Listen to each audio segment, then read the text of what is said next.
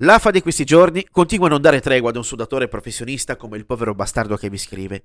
Ogni stanza è un forno e scendendo in strada la situazione non migliora, anzi. Le strade si tramutano in sabbie mobili d'asfalto, dove l'afa ti intrappola in uno strano torpore in grado di far scattare quell'insana pazzia che tende ad amplificare le cose e a portare solamente guai. Mentre cerco di studiare nuovi modi per cercare di termoregolarizzarmi, vado a sincerarmi che la mia collezione di dischi sia ancora integra e non sciolta come cioccolata al sole.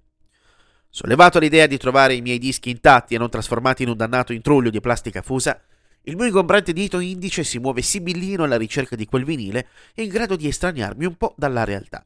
La mia attenzione si ferma su un disco la cui copertina presenta il ritratto di un uomo in posa riflessiva con i baffi e i capelli lunghi, colorato di verde con degli occhiali da sole anni 70 dalle lenti viola e un anello al mignolo.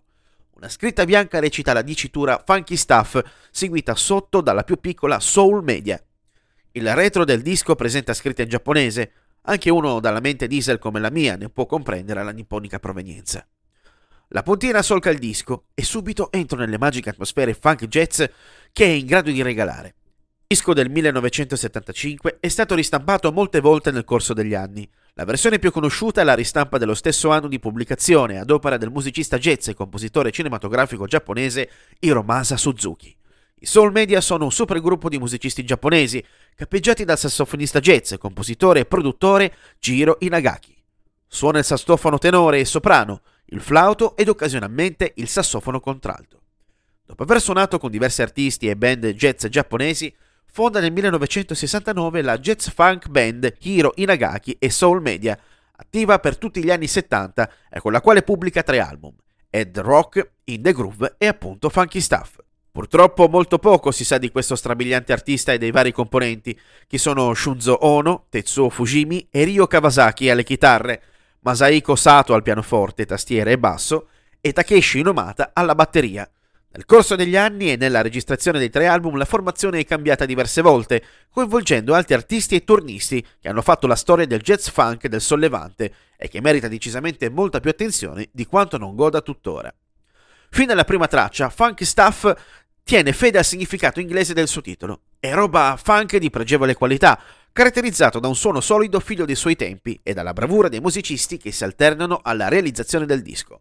Painted Paradise spalanca le porte di quel paradiso sonoro che sembra provenire dalla colonna sonora di qualche film poliziesco degli anni 70, dove il saxofono di Jiro Inagaki, incalzato dal suono cattivo e metronicamente perfetto del basso di Masahiko Sato ed impreziosito dall'assolo di batteria di Takeshi Nomata, affascina l'udito dell'ascoltatore, facendolo imbarcare in uno stupendo ed onirico viaggio sonoro. Si continua con Funky Motion, dove il basso è il grande protagonista, un assolo capace di far muovere il piede a ritmo di funk senza se e senza ma. Ascoltare per credere. Consci di aver raggiunto tali vette di destrezza sonora, il disco prosegue con Breeze, suadente ballad funk che prepara il campo per la più gigionesca scratch, brano scanzonato dai caratteri quasi sexy. Funky Stuff è il fulcro della registrazione e che dà il nome al disco, ma il punto più alto giunge con One for Giro, brano lento dove il sax di Nagaki ammaglia come poche cose al mondo. In definitiva, Funky Stuff è un album fantastico, una rarità assoluta per chi è particolarmente sensibile alla sonorità jazz funk, capace di portare letteralmente in una dimensione diversa da quella incasinata che viviamo oggigiorno. Scoprire jazz funk in salsa teriyaki è stata una delle cose più interessanti di questa strana, pazza e rovente estate 2021, in cui, come sempre, l'unica cosa che conta è la musica e le emozioni che è in grado di regalarci. E mai come in questo caso, tutto il resto è davvero rumore bianco.